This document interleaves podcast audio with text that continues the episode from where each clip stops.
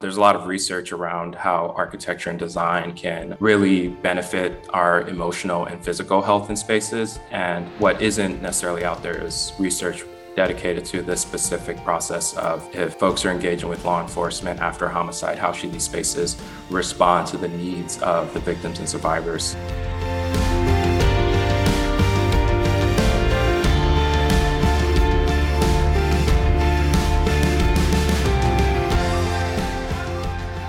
Welcome to the Wonder Podcast. This is your host, CCB, and I'm here today with another one of our Wonder Grant 2020 award winners, um, a representative from the team from Designing Justice, Designing Spaces.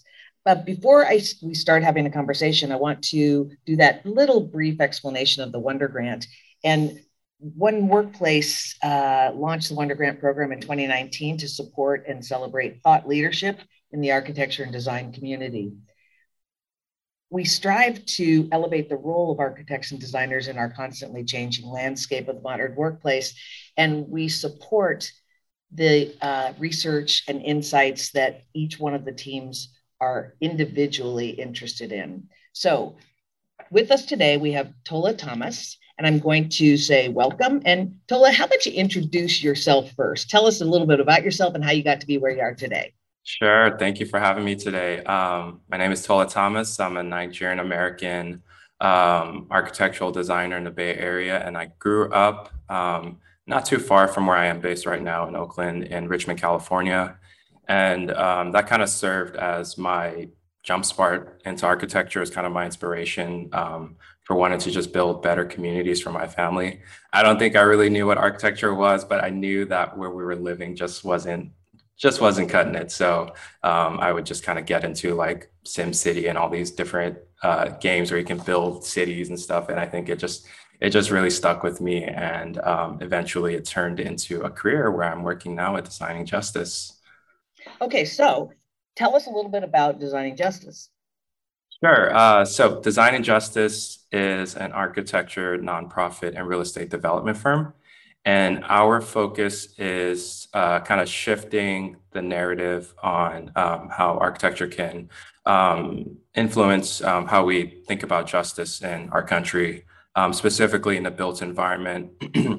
Typically, how architects are involved in the conversation of justice is building courthouses and prisons and jails. And we really want to shift that thinking and um, reimagine what can be built instead of these things. So, um, our focus um, here is to kind of prototype and work with um, other mission aligned organizations to kind of think of new ways to build for public safety and justice in our country. So, um, this project that we worked on is kind of in one of the many buckets of projects that are kind of getting us to that goal of ending mass incarceration in our country and just kind of building uh, just better infrastructure for our, our communities. Excellent. So, you bring up the project. The title is Spaces for Survivors. I'm going to give us a lot of time to kind of uh, dig into all elements of the project. The first thing I'd like to know, or I'd like you to share with our audience, is um, the overview of the project and the why. Why yeah. Spaces for Survivors? Yeah, yeah. So um, this particular project was kind of sparked by um, some conversations that Deanna Van Buren, our CEO, was having with um, Center for Court Innovation, another um, great organization that's really rethinking um, justice and um, social justice in our country. And um, they they were working on a pilot to kind of see um, how um, victims and law enforcement's and survivors interact after a homicide has been committed in a community. So they were looking at the actual interactions between there and just kind of seeing how trust um, was or wasn't there um, during those interactions. And um, we were brought on to kind of think about the environmental piece of that. So there's the actual conversations between members of the community and law enforcement, and there's also the settings that these interactions happen in. So um, typically, after there's a homicide in the community, um, law enforcement uh, um, are interviewing survivors either at the scene of the crime um, inside of homicide task vans or um, inside of their offices or these these very uh, these places that aren't necessarily trauma informed and could do more harm and aren't necessarily helpful to the process, especially if people are going through these really traumatic experiences. So, um, what we were kind of tasked with was kind of um, engaging with um, survivors and justice professionals around uh, how these existing spaces where these interactions work, how they feel in those spaces, and just kind of um, start to co-design and redesign uh, what these spaces can look and feel like. So the I'm going to say your your proposal was so compelling. Last year we received I think 25 different proposals and we awarded seven grants and we added one because of the the I'm, going to say the amazing proposals the the level of of uh, of research and um, passion that people had proposed to us. Um, and, and there are some things that were really, um, uh, what's the right word, that were that stood out in your proposal that, that were so different from most of the other proposals, though there was a common element there about the concern for the human in the environment. So talk about, if you will, uh, how you put together this project and the project team. Yeah, um, yeah. So um, kind of in the lines of um, what I mentioned with like our prototyping of these projects, like a lot of these spaces don't exist yet, or if they do exist, they're not necessarily trauma informed. So um, this project kind of followed a similar path a lot of projects do, where we engage with a community, do um, engagement sessions around um, the look and feel and just what these spaces we need to redesign need to look and feel like. And uh, through that process, we are able to um, really understand um, how to specifically design for survivors after a homicide. Um, there's a lot of research around how architecture and design can um, really benefit our emotional and physical health in spaces. And um, what isn't necessarily out there is research dedicated to this specific process of if uh, if folks are engaging with law enforcement after a homicide, how should these spaces respond to the needs of uh, the victims and survivors? So um, we structured it um, with um, the first part being the um, engagement workshops and surveys where we just kind of um, really um, start to interact and really think about these spaces. And then we take that information and uh, code and analyze it. So in architecture, just typically just program with a client. It's typically just one person with a lot of money and you're designing for them. But uh, uh, really thankful at DJDS, we got we get to really open up the design process a little bit more. So we're coding all this information. So I'm going to make you answer this in a little bit greater detail. So mm-hmm. um, because I had the good fortune of uh, being a support coach on your team, I know a little bit more uh, about the project. Mm-hmm. The, it was fascinating to me to watch the level of uh, detail and thought that went into the construction of the survey itself. Yeah. Yeah, yeah. A little bit. And yeah. also who the other people are that on the team that right, right. right.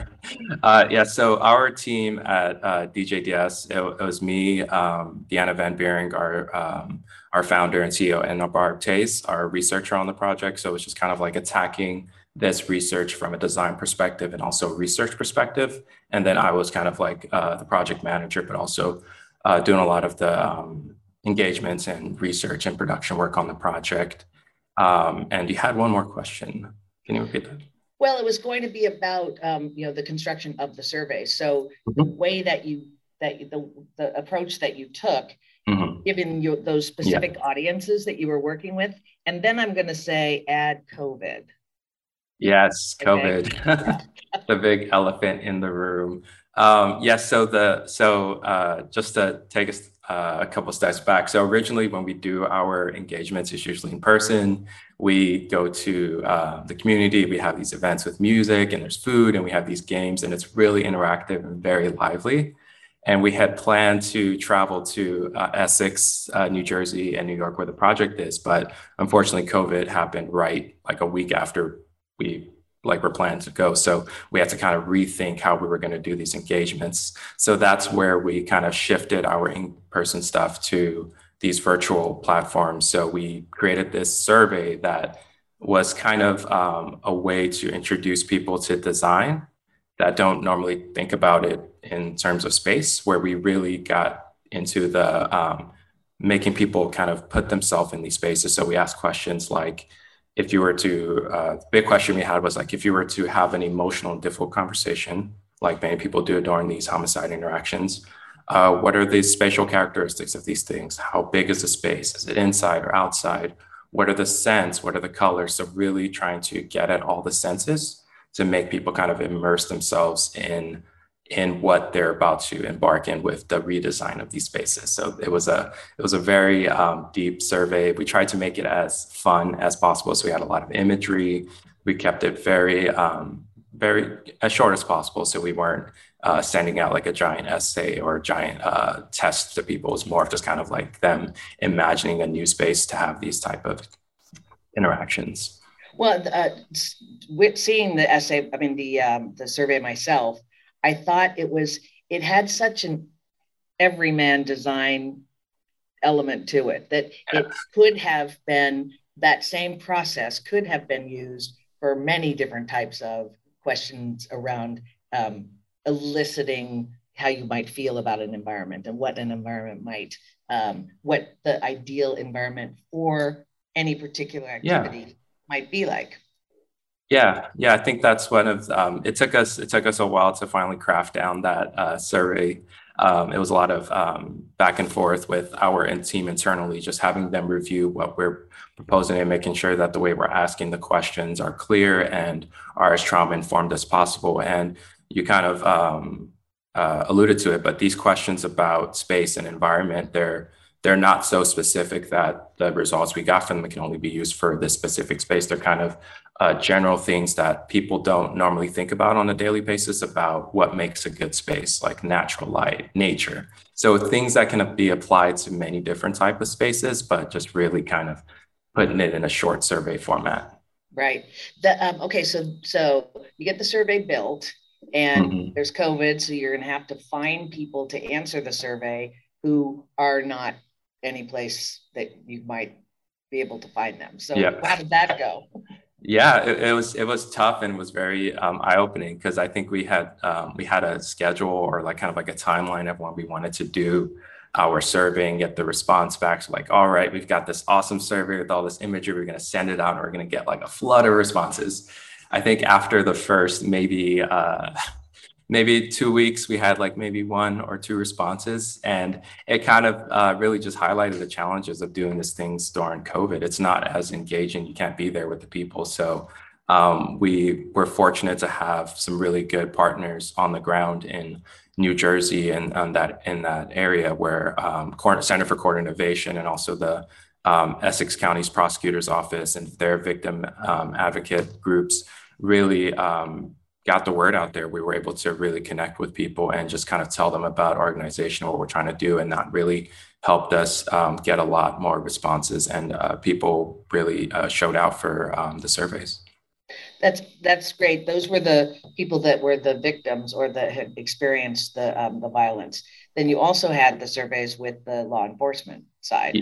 Yeah, yeah, and I think that's um, something really key about this type of research that you really do have to engage many different types of stakeholders because these spaces are ultimately going to be used by um, different types of folks with different backgrounds and different reasons for being there.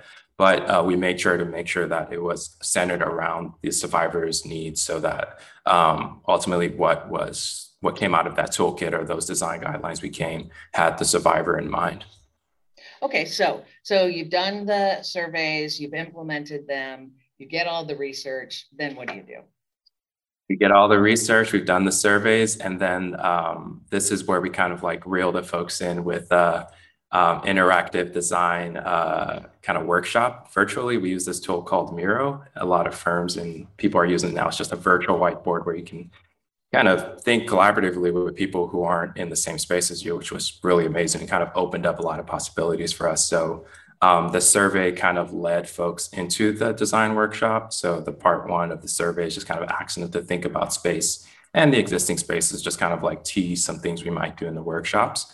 Then in the actual workshops is where we would um, dive deeper into what they said in the survey about those existing spaces. So um, we were able to get their really true unfiltered thoughts about how these existing spaces are working and also design for better spaces. So we were kind of moving around pieces on a whiteboard with folks, and it was it was it was a really cool exercise. And I think it's uh, a tool that we wouldn't have explored as much if if we weren't forced to during COVID. So now we can kind of engage with people even if we aren't physically present with them.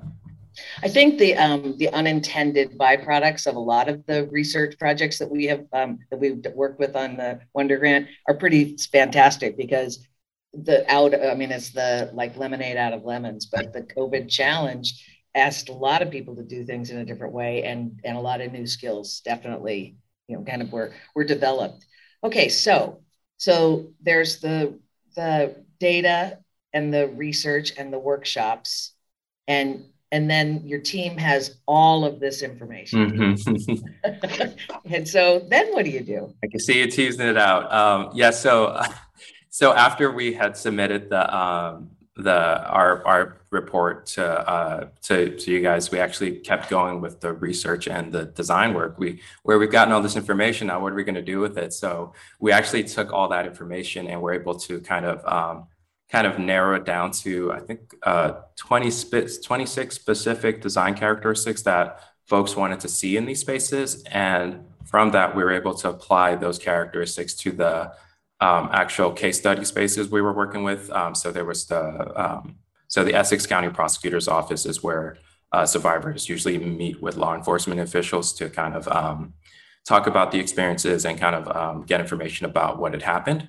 So the three main spaces we were looking at were the hallway, kind of like entry area, the waiting room, and also the conference room where they're actually having these conversations.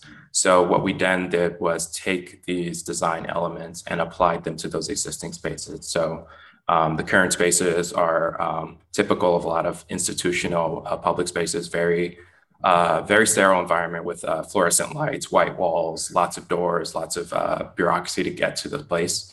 And what we did with the research was start to really open up what these spaces could be and look and feel like. So we took those characteristics and actually redesigned the spaces based on what people said in the workshops.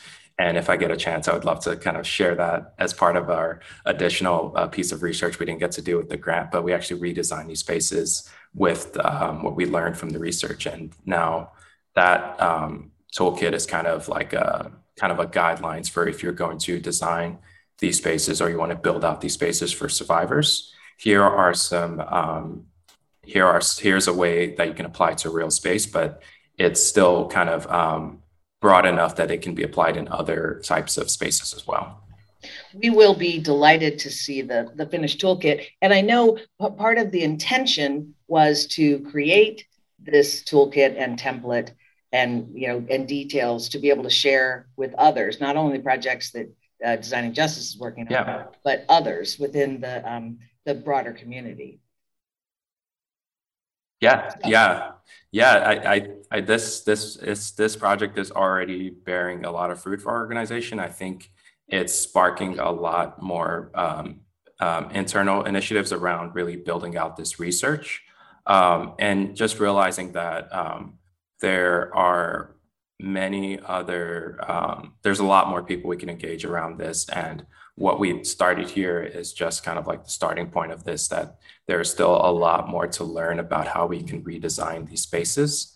And um, this toolkit is just kind of like that first step. And um, we're already trying to see if we're gonna if we can partner with other organizations can really um, do more of this type of research to make this uh, make the data a little bit more robust and richer so I'm glad you brought up the data because I wanted you to just um, uh, describe Barb Toews, uh, her hmm. her uh, her uh, focus, her uh, her position, her um, kind of her credentials. She's also she was also an amazing member of the team. Yes, can amazing be summed up in one word? amazing, yeah. yeah, she is. She is amazing. She is a researcher, um, a restorative justice uh, expert, and um, she really helped us uh, really craft this research. So it was um, it was as robust as it can be. So she was kind of guiding us along with making sure that the questions we were asking could lend itself to data that can be coded and analyzed in a way that could um, be um, used by other people and not just us. So it was it was really a great. professor at uh, University Yeah, of Uh, in Washington. Washington. Yeah. Yeah.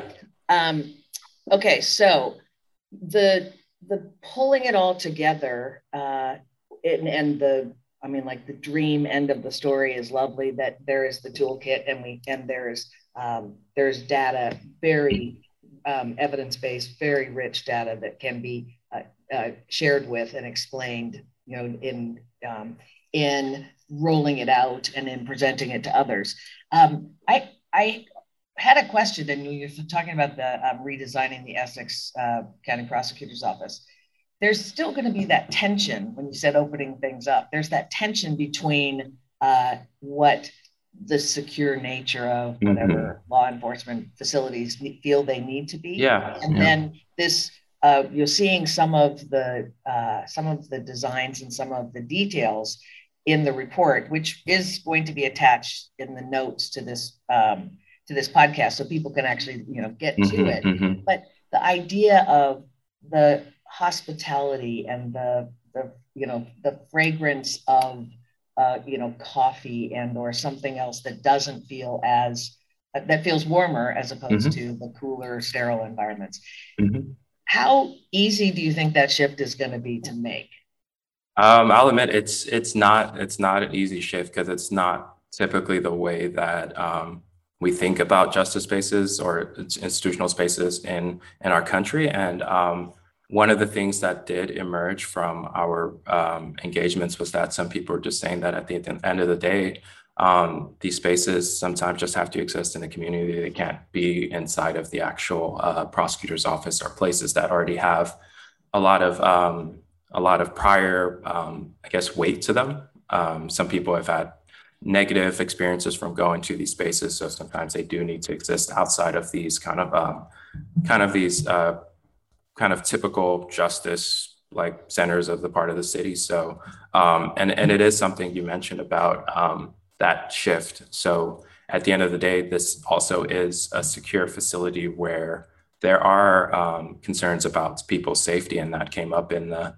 that came up in the um, in the engagements too with the um, with the um, detectives as well. They also acknowledge that, yeah, this this way that we're kind of um, pulling people in is not the best because you don't have a lot of privacy in, in certain areas. You just kind of have folks walking through a hallway and you might have someone in the waiting area um, visibly like crying or showing a lot of emotion. So there is a sense of how do you make these spaces um, a little bit more private to kind of account for these many different um, types of people that are coming to these spaces for different uh, purposes.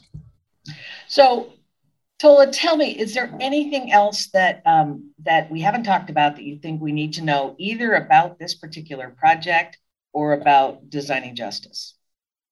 Uh, let's see. Um, I think I talked about a little bit, but this this um, research that we started on Essex is um, leading to potential uh, work with other organizations. So um, we're kind of in the works of just kind of figuring out what spaces for survivors really means and what it looks like if we were to expand this out.